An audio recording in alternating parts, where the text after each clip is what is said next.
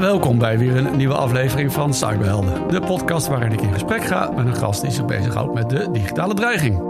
Mijn naam is Ronald Prins en deze keer ga ik in gesprek met Maarten Oosterink. Hij werkt voor Shell en hij leidt een team met PCD-specialisten op Pernis. En wat dat precies zijn, gaan we het zo over hebben.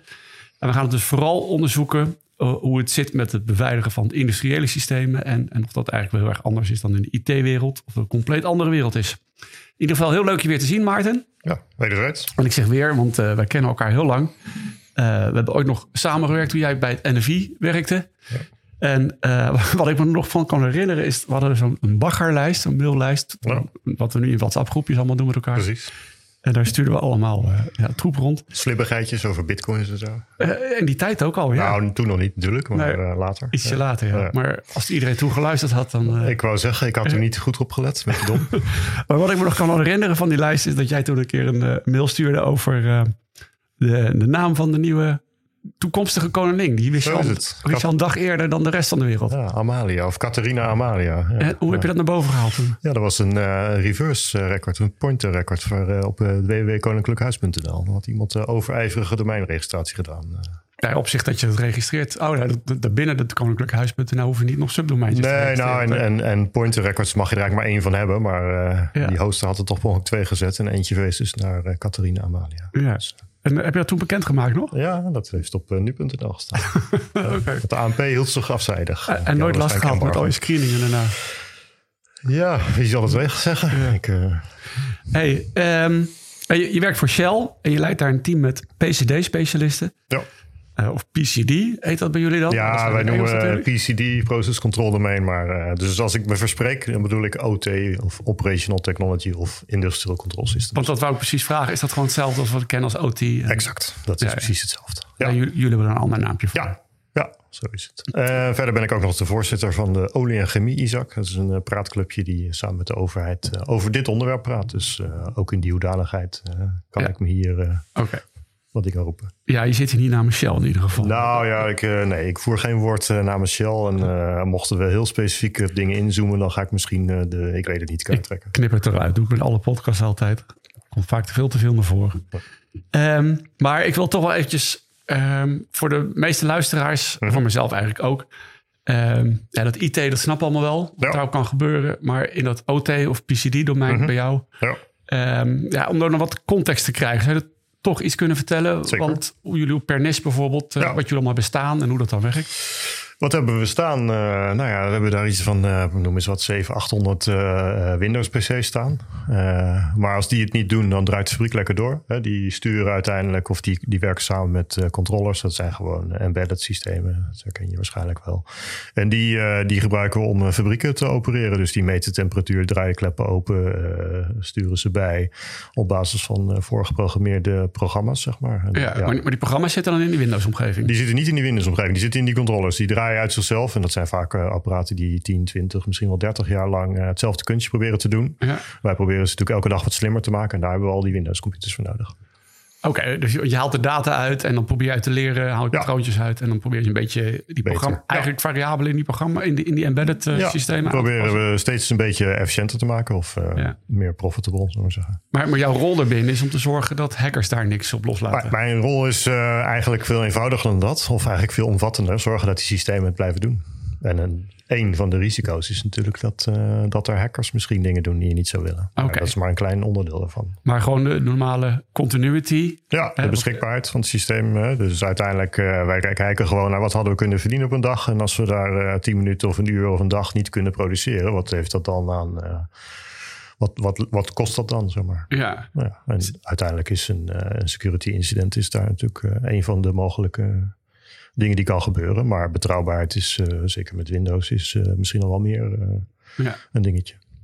Ja, maar je zegt net als Windows plat gaat, dan maakt het voor ons eigenlijk Nee, dan maakt het niet direct, uh, zal het niet direct een bedreiging geven. Maar dan kunnen we niet bijsturen, kunnen we niet optimaliseren. Dus dat heeft ook al zijn impact. Uh. Oh, want dat optimaliseren is een continu proces. Dat is ja, niet... ja, het is uiteindelijk op een, op een raffinaderij moet je zeg maar continu op de, op de marge, op, de, hè, op, het, op het, het meest efficiënte punt opereren. En anders ben je out of business. Daar komt het eigenlijk een beetje op neer. Ja. Als je die uh, embedded omgeving en de sensoren en de kleppen en wat jullie allemaal hebben daarachter. Ja. Um, als je dat als hacker zou willen aanvallen, is dan de enige weg door die Windows computers heen? Is dat de manier Uh, nee, naar binnen nee, toe? nee. Kijk, uiteindelijk, dat is het denk ik, en dat is wel een mooi punt om aan te snijden. Er is zoveel gemeen met IT en er is zoveel verschillend. Eigenlijk als je een beetje een, een, een complexe OT-omgeving uh, wilt vergelijken, dan is het net een onderzeeër met compartimenten. En in elk compartiment er draait wel iets en er gebeurt wel wat. Maar ja, het is heel erg opgedeeld. Uh, dus, dus mocht je ergens binnenkomen op de een of andere manier. Hè, we horen natuurlijk allemaal de verhalen over. Ja, het zit allemaal verbonden aan het internet. Nou, dat, dat gebeurt wel eens. Uh, bedoeld of onbedoeld of een beetje onhandig. Ja, dan kom je ergens binnen en dan heb je een, een stukje van een embedded systeem of van een, een, functie die we gebruiken. Maar vervolgens uh, moet je nog weer door een deurtje om uh, ergens anders te komen. Dus het is niet zo dat als je ergens binnen bent dat het domino D-day is als het ware. Oké, okay, en um, maar is dit zo organisch gegroeid omdat jullie steeds uh, ontdekten van... hé, hey, als hier wat gebeurt, dan gaat het daar ook mis. Laten we daar eens een... Nou nee, dat is eigenlijk denk ik een beetje de wet van de remmende voorsprong. Hè? Als je naar veel kantooromgevingen kijkt... daar is, was security misschien pas later dat die netwerken bestonden... Uh, ja, de netwerken in een OT-omgeving, een ICS-omgeving... Uh, die zijn pas aan, aan, elkaar geknoopt op het moment dat security al een ding was. Dus mensen al dachten, wacht even, ja, maar als ik het nu aan elkaar knoop... dan ga ik misschien uh, een risico hebben op security. Terwijl in kantooromgeving is het natuurlijk net andersom. We hadden al een groot netwerk en toen was het... oh shit, misschien niet zo handig als uh, Ronald bij de boekhouding kan. Ja, dat is inderdaad niet handig. Nee. nee. En... Um, ja, ja, je hebt natuurlijk, uh, nou, zoals ik Shell ken, een enorm safety bedrijf ook. Hè? Safety ja, anders dan security. Safety. Absoluut, ja. En heb je er wel eens een worsteling tussen dat uh, safety eisen, security eisen weer in de weg zitten? Nee, eigenlijk is het, het, het grappige is dat, dat juist de safety-industrie is, uh, is een hele goede om van te leren in de, in de IT-security-industrie. Want ja, safety, uh, sinds de jaren negentig zijn daar al hele mooie modellen. Het bowtie-model of het vlinderdas-model, ja. als je het naar Nederlands zou willen vertalen, is een, is een model wat eigenlijk heel goed kijkt naar, uh, naar de risicoformule. Dus kans maal Impact is, uh, is risico en, en hoe ga je er dan mee om? Hè? Met, met hele duidelijke termen als barrières en ja, controls, mitigating controls, compensating controls. Ja, die hele industrie die bestaat dus al net wat langer dan de hele IT-security-industrie. En, en ja, de basisbeginselen zijn precies hetzelfde. Dus in de basis uh, loopt het heel mooi in elkaar parallel. Dus één kleine uitdaging. En dat is dat in, uh, in de process safety zeggen ze eigenlijk... ja, sabotage, dat, uh, dat gooien we overboord. Dat doen we, daar denken we niet aan. We kijken alleen maar naar... Want daar kan je niet mee rekenen. Nee, precies. Dus dat, dat maakt het net iets even moeilijker. Dat de, de likelihood van een, van, van een incident... Nou ja, neem Stuxnet. Ja, ja. Voor Stuxnet was de likelihood dat iemand je veiligheidssysteem... of je Siemens S7 PLC stuk hackte, was nul. En daarna was die, ja, zeg maar. Ja, één. Ja, wel als je in Iran een uh, nucleaire opwekkingsfabriek ja. hebt. Maar misschien als je een uh, raffinaderij in uh, Botswana hebt, misschien wat minder. Misschien geen één. Maar... Ja. ja, dus dat is dan het lastige. Maar het lijkt heel erg op elkaar. Ja, nou ja, je, je noemt net zelf Stuxnet. Um, speelde dat in de tijd dat je daar toevallig ook rondliep? Ik liep daar toevallig ook rond. Althans speciaal niet bij een nee. opwerkingsfabriek nee, je was niet de man met de USB-stick. Ik was ook niet de man met de USB-stick die nee. wel of niet bestaat. Nee. Maar gaan jullie dan ook heel snel kijken? Hebben wij ook die Siemens PLC'tjes staan? Tuurlijk, tuurlijk ja. gaan we dan kijken. En, en ja. krijg je allemaal baasjes die helemaal in paniek zijn? Van... Nou, dat, dat, dat, is het, dat is waar ik het misschien wat vaker moet roepen tegen mensen. Dat uh, security hetzelfde, of uh, OT security hetzelfde is als process safety. In de zin van het is een risicoafweging. En, en soms zie ik onszelf risicoafwegingen maken waarbij we ja, een beetje met geknepen billen beslissingen maken als het om IT-security uh, gaat. En ja, uiteindelijk, we kunnen ons geld maar één keer uitgeven. Dus als je je geld uitgeeft aan het patchen van Windows-systemen... Ja. en aan de andere kant uh, heb je last van beton, dan krijgt straks iemand een stuk beton op zijn hoofd. Dan denk ik, heb je dan wel de goede afweging gemaakt. Ja. Okay. En daar en... zie je dat er nog wel eens nerveus gedaan wordt. Ja, dat ja. is een beetje mijn... Uh, mijn en, punt. Maar, maar toch nog eventjes die... die, die, die nee, ik zie het nog wel eens voorbij komen. De spanning tussen safety en security. Uh -huh. hè? Dus dat... Uh -huh. Vanuit safety zou je misschien wel zeggen van ja, al mijn engineers die moeten dag en nacht vanaf een telefoon aan die systemen kunnen zitten dat als er iets misgaat, dat ze iets bij kunnen stellen zodat eh, de boel niet ontploft. Nou, niet vanuit safety. Hè. Die, safety systemen die moeten juist heel autonoom altijd eh, de werking kunnen doen. En eh, nou ja, dat hoor je ook van sluizen en zo. De mens is eerder een bedreiging op, op zo'n concept dan, dan dat, ze een, eh, dat ze iets bijdragen. Dus een, een, systeem, een veiligheidssysteem zoals wij ze opereren, in ieder geval in de petrochemie, daar hebben we het liefst zo min mogelijk mensen aan. Want ja, Oh. mensen kunnen fouten maken. Ja, oké. Maar als het, het gaat er niet om dat je toegang moet hebben tot het safety systeem. willen monitoren. Ja, je, je ziet data waarvan je denkt, ja, dit gaat niet goed. Ik wil nu eh, dit kunnen Ja. fixen. Ja, nou ja, dus. En dan dus moet je weer toegang regelen, wat voor security niet fijn is. ja, en daar hebben we, eh, nou ja, in ieder geval eh, in, de, in de industrie hebben we afgesproken, dat doen we alleen maar fysiek. Dus die systemen die jouw veiligheidssysteem kunnen manipuleren, dat klinkt een beetje negatief, maar Ja. gewoon configureren, dat soort dingen, die, eh, die houden wij eh, gescheiden. Daar mag je niet op afstand inloggen. Nee, en jullie hebben ook gewoon 24 uur per dag mensen Ja, rondlopen. zeker. Ja, Ja. ja. dus die kunnen dan de mensen bellen die er meer verstand van hebben. Ja, snap ik.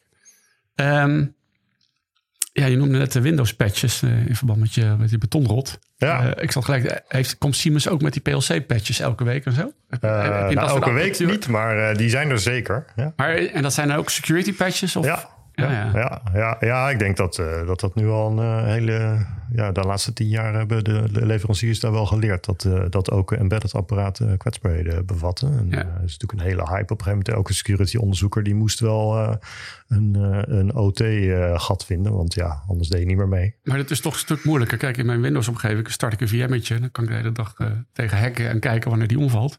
Ja, ja, het is moeilijk om aan te komen. En verder is het ook altijd, ja, vanuit een IT-perspectief is het misschien heel spannend als je elevated credentials eh, kunt vinden om op een PLC iets te doen wat je niet had mogen als gast.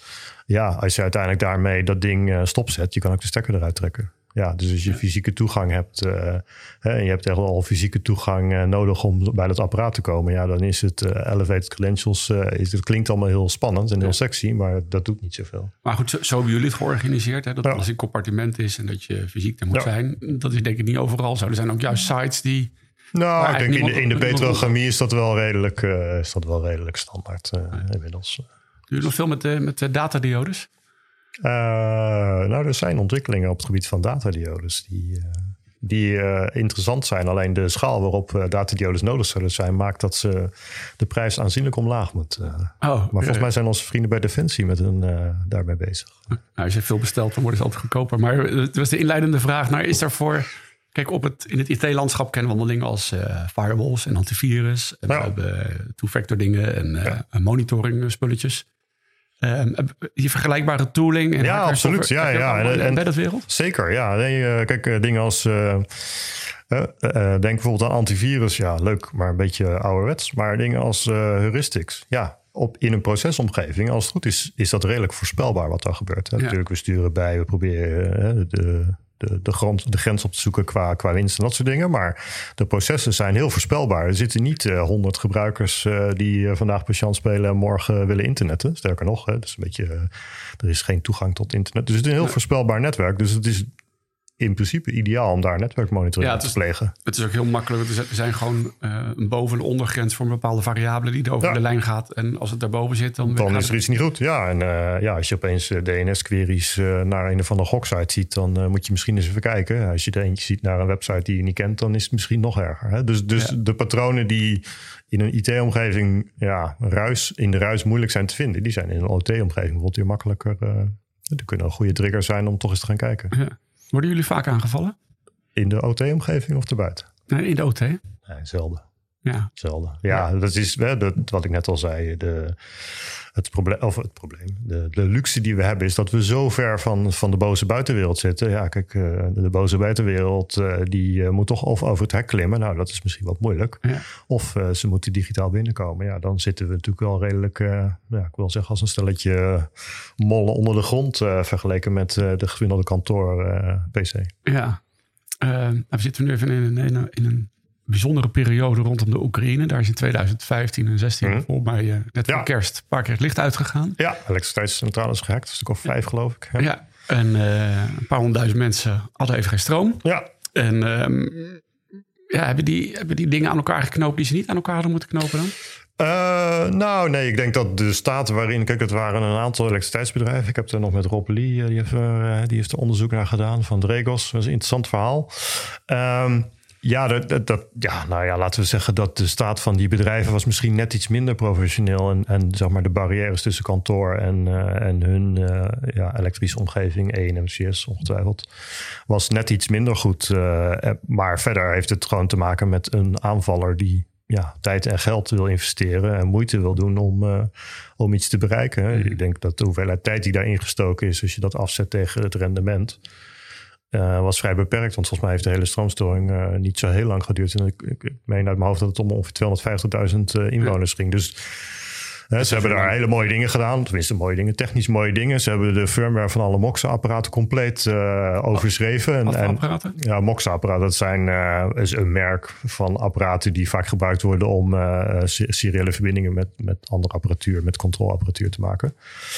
Uh, en daar had dus de, de aanvaller, ik heb geen idee wie het was, ik heb hem al gehad in vermoeden, die, uh, die had daar best wel in geïnvesteerd. Die had dus al voor de aanval kwam, had hij al die apparaten van nieuwe firmware voorzien. Maar die firmware, dat was gewoon niks, die crashte gewoon.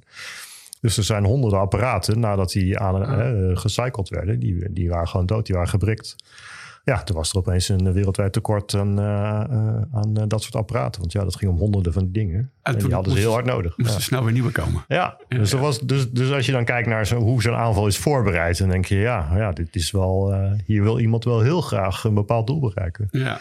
Nou ja. Dus, uh, nou ja, gelukkig is, uh, is mij dat in de omgeving waar ik werk nog nooit uh, overkomen. Maar ja, uiteindelijk is het natuurlijk een spel tussen wat wil een aanvallen, hoeveel diepe zak, hè, hoe diep zijn ze zakken, hoe gemotiveerd is die en ja. wat is het effect. Nou ja, en, en als ze dan uh, in de omgeving die jij beschermt uh, dat zouden willen doen, dan moet er bijna fysiek iemand op de ja, ja, op het ja, terrein neergezet worden. Aan, uh, aan een dubbel jeopardy of dan zou je inderdaad zowel logisch als fysiek zou je dingen moeten doen. Maar goed, dat was bij Stuxnet dat niet anders. Net precies hetzelfde. Ja. En, en nou is dat interessant, want ik denk dus dat bij jullie wel goed zit. En eigenlijk zat Ja, goed. Weet je, dat, uh, ik, ik, dat waag ik te betwijfelen. Ik bedoel, uh, bij ons lopen ook honderden contractors rond. Die, nee, maar ik bedoel, bij ons... ik bedoel even los van die insider threat. Ja. Uh, dat je het vanuit technisch oogpunt wel goed doet. Maar ik heb ook het gevoel dat er op, op heel veel plekken, geval in Nederland, ook ja. OT-systemen draaien die ja, uh, toch wat minder gecompartimenteerd zijn. Heb je daar zicht op? Ik heb daar uh, niet zoveel zicht op. Kijk, het lastige is natuurlijk, hè, we zitten in, uh, in de olie- en chemie, zoals ik al zei. Er zit ook wat tankoverslag, transport, dat soort bedrijven. Ja, uiteindelijk de mensen met wie aan tafel zitten, die snappen dat hier iets mee is. En die bemoeien zich daarmee. Die zijn, daar, hè, die, die zijn daarmee bezig. Maar ja, het risico zit natuurlijk bij de mensen die er niet mee bezig zijn. Die ja. niet weten wat ze moeten of dat dit een probleem is. Ja, dus je, snapt, je maakt je meer druk om mensen die niet in jouw inner cirkel zitten. Die niet uh, snappen dat dit een probleem is. Ja. Dat, uh, ja. waarom is dit voor jou zo'n uitdagend terrein? Want je zou net zo goed uh, ook in de normale IT-security aan de ja, kunnen. Nou ja, daar kom ik natuurlijk ook vandaan. aan de ene kant is het nieuw, of het was het nieuw. in 2008 kwam ik een beetje met dit onderwerp in aanraking. Dus, dus dit is een nieuw onontgonnen gebied.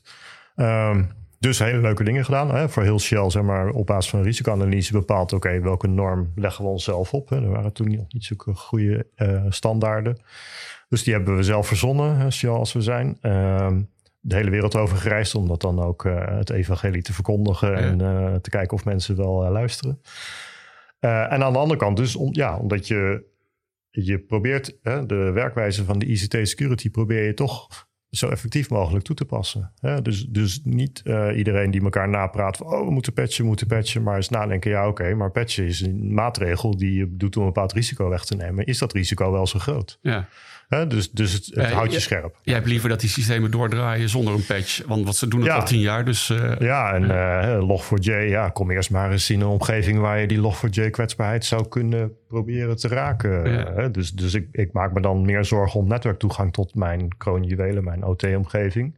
En dan dek ik uh, misschien duizenden kwetsbaarheden af. En die duizend uh, kwetsbaarheden, ja, die hoef ik dan niet terstond uh, te patchen. Ja. En, en stel nou dat ehm, iemand die daar werkt, die s'nachts met kerst op zo'n site zit en zich verveelt. En denkt, ja, hey, fuck, ik wil je gewoon Netflix op mijn scherm ja, nu hebben. Ja. Ja. Die neemt zijn uh, 4G-routertje mee, die prikt hem erin. Zeker, ja, ja. Dus dat zijn wel de reële uitdagingen. Maar, dus, maar dus... zou je dat ook gelijk zien? Dat soort als er opeens zeg maar... Een... Nou, nee, dat zou best wel eens uh, vervelend kunnen zijn. Hè? Dan moet je wel uh, goede security netwerkmonitoring hebben, wil je dat snel doorhebben. Ja. Ja. Ja. Dat, dus, dus er blijven zeker wel uitdagingen, absoluut. Okay. Um, je zei het net al eventjes, je had het over de ISAC.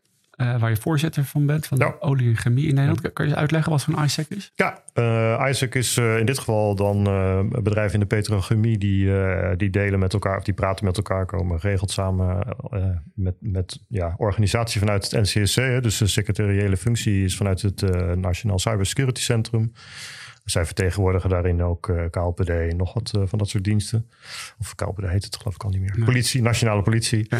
Eh, en nog wat van die vier letter afdelingen die, dus zij delen heel zelden informatie met ons die relevant is. Ze proberen ons ook ja, scherp te houden. Maar we delen met name onderling, ja, nou ja, zowel dreigingen, maar met name ook dingen. Oké, hoe, hoe, hoe pak je bepaalde dingen aan? Hè? Een beetje eh, security is geen eh, concurrentiepunt, eh, in de, ook niet in deze industrie. De finance sector is daar in Nederland mee begonnen, denk ik. Ze zeggen van, nou, we, we concurreren niet op security. Nou, dat geldt in deze ISAC ook en eigenlijk in elke ISAC.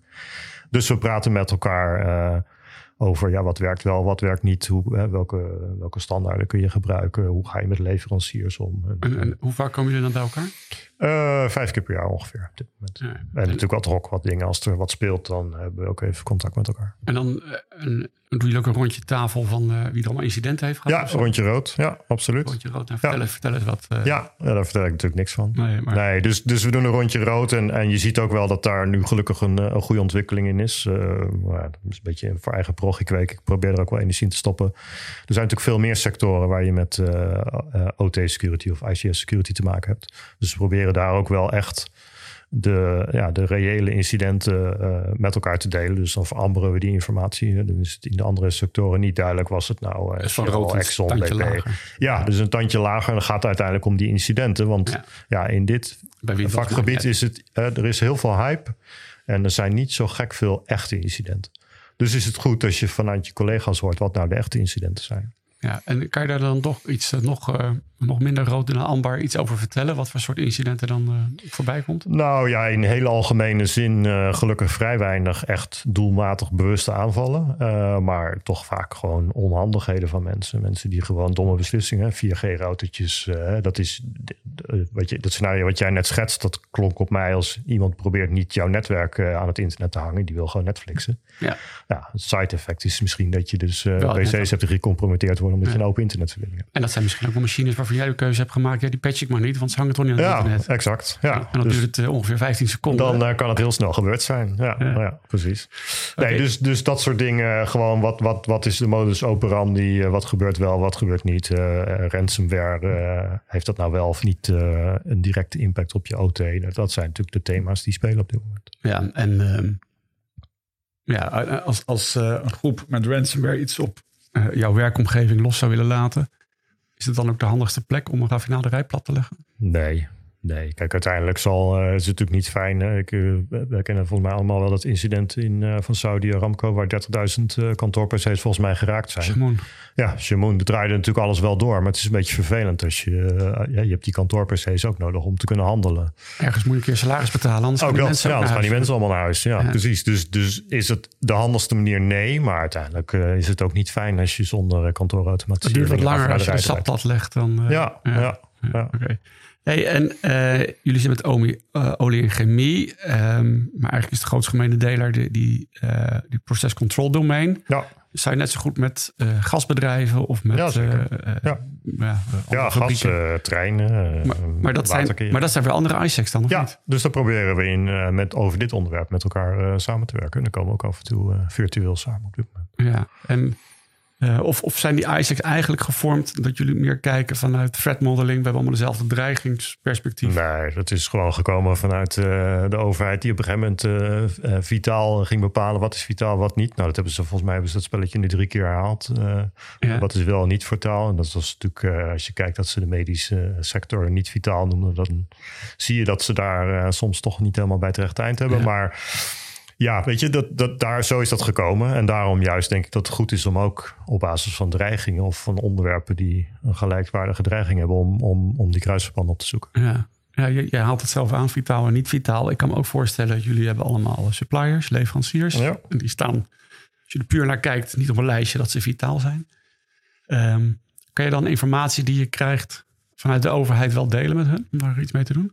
Ik, ik kan niet zoveel delen wat ik van de overheid krijg. Dat krijg ik vaak onder amber. Dus dan mag ik dan niet uh, verder delen. Dus ik, uh, ik moedig de overheid daar waar het kan aan om, om meer zelf te delen. Die hele discussie dat het NCSC niet mag delen met niet-vitale bedrijven. En alle ja. constructie die ze daar nu voor uh, verzonnen hebben met OTTK of ik weet het niet meer. Ja, ik kan het ook niet onthouden. Nee. Ik denk, jongens, waar zijn we nou met z'n allen mee bezig? Uh, ja. Dat is echt vreselijk. Ja, als ik dat vraag, krijg ik het antwoord, er wordt gewerkt aan een wet. Dus, uh, ja, ja, ja, er wordt, uh, wordt zeker aan gewerkt. Ja. Dus, en, een jaar of tien.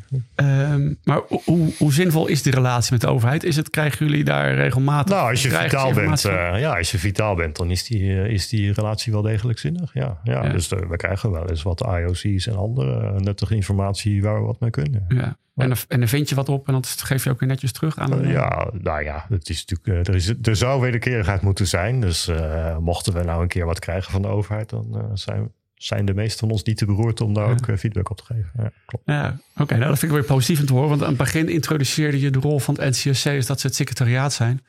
Ja, het nou, kijk, het is heel erg dubbel. Kijk, ik, voor mij zijn ze op dit gebied, op OT, laat ze ver weg blijven van de inhoud. Uh, dat bedoel ik, dat is misschien wat scherp geformuleerd, maar weet je, specialisten zijn er al te weinig. Laten we ze niet uh, in een stoffig kantoor in Den Haag neerzetten. Laten we ze gewoon lekker in het veld laten werken. Ja. Um, maar die, die partijen die die specialisten heel hard nodig hebben, laat die, uh, die verbinden en die met elkaar laten praten.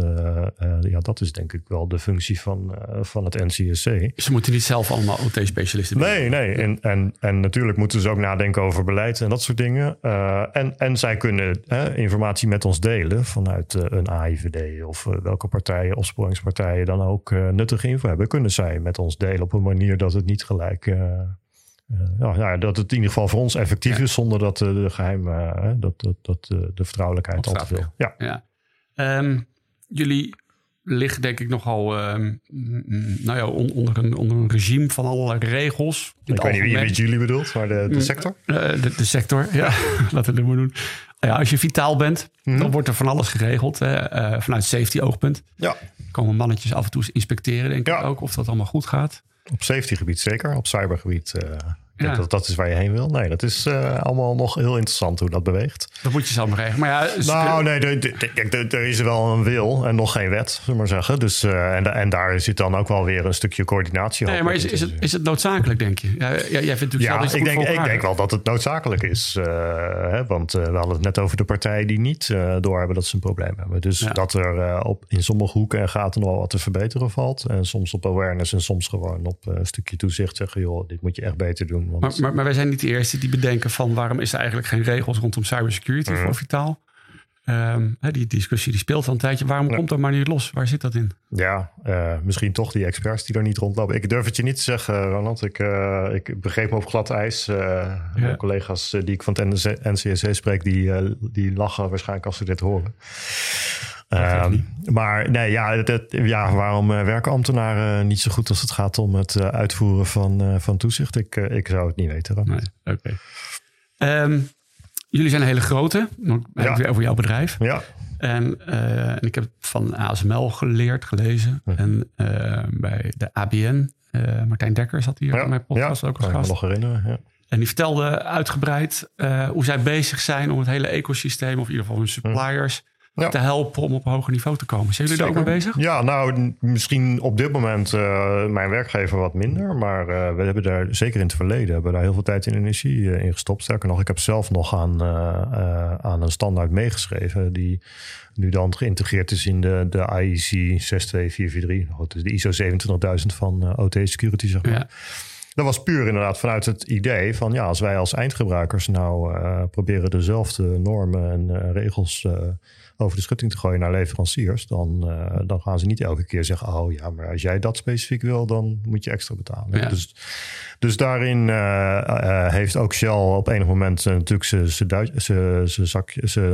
Duitsend zakje gedaan. maar praten we dus ook op ISAC-niveau, praten we natuurlijk over dit soort dingen. Van hoe ga jij daarmee om en hoe gaan andere partijen mee om? Ja, en, maar gaan jullie ook zover dat je je eigen leveranciers wil kunnen red teamen of zo. Of dat je zegt van ja, het is wel prima dat we gaan koppelen. Uh, maar ik ga wel even kijken hoe het er willen we dat. Ja, natuurlijk willen we dat. Ja, maar staat dat ook zo in de contracten en doen jullie dat ook op die manier? Uh, nou ja, weet je, kijk, dat, uh, in, dat gebeurt. Maar we komen natuurlijk vaak in uh, met de, de, de, de auditverklaringen die ze aan ons tonen. En daarmee moeten we het doen op sommige niveaus. Ja, dat is toch meer compliance ja. dan dat het echt werkt. Maar ik kan me, het is wel grappig dat je het zegt. Ik kan me nog herinneren dat ik een keer bij een groot netwerkleverancier in, in Rally was. Daar zit dan een van hun kantoren. Daar deden we een, inderdaad een, een onderzoek naar hoe dat allemaal goed ging en hoe dat niet goed ging. En uh, kennelijk was ik lastig, want uh, op een gegeven moment volgden ze me zelfs naar het toilet. Uh, dus dus daar hebben we wel degelijk letterlijk onderzoek gedaan. Oké, hoe doen jullie dat? Leg het nog eens uit. Laat okay. het eens zien. Ja. Voor mij heb je een prachtige baan, Maarten. Zeker. Maarten Oosterink. Hij houdt dagelijks Pernis veilig. Heel hartelijk dank voor het gesprek. Elke donderdag kan je naar een nieuwe aflevering van Cyberhelden luisteren. Mijn gesprekken met de Cyberhelden kan je terugluisteren via Spotify en je favoriete podcast app, maar ook via de website cyberhelden.nl. En als je in discussie wil over dit thema, dan ben je welkom in de Telegram groep, eh, ook weer genaamd Cyberhelden. Veel dank weer voor het luisteren en graag tot de volgende keer. Cyberhelden.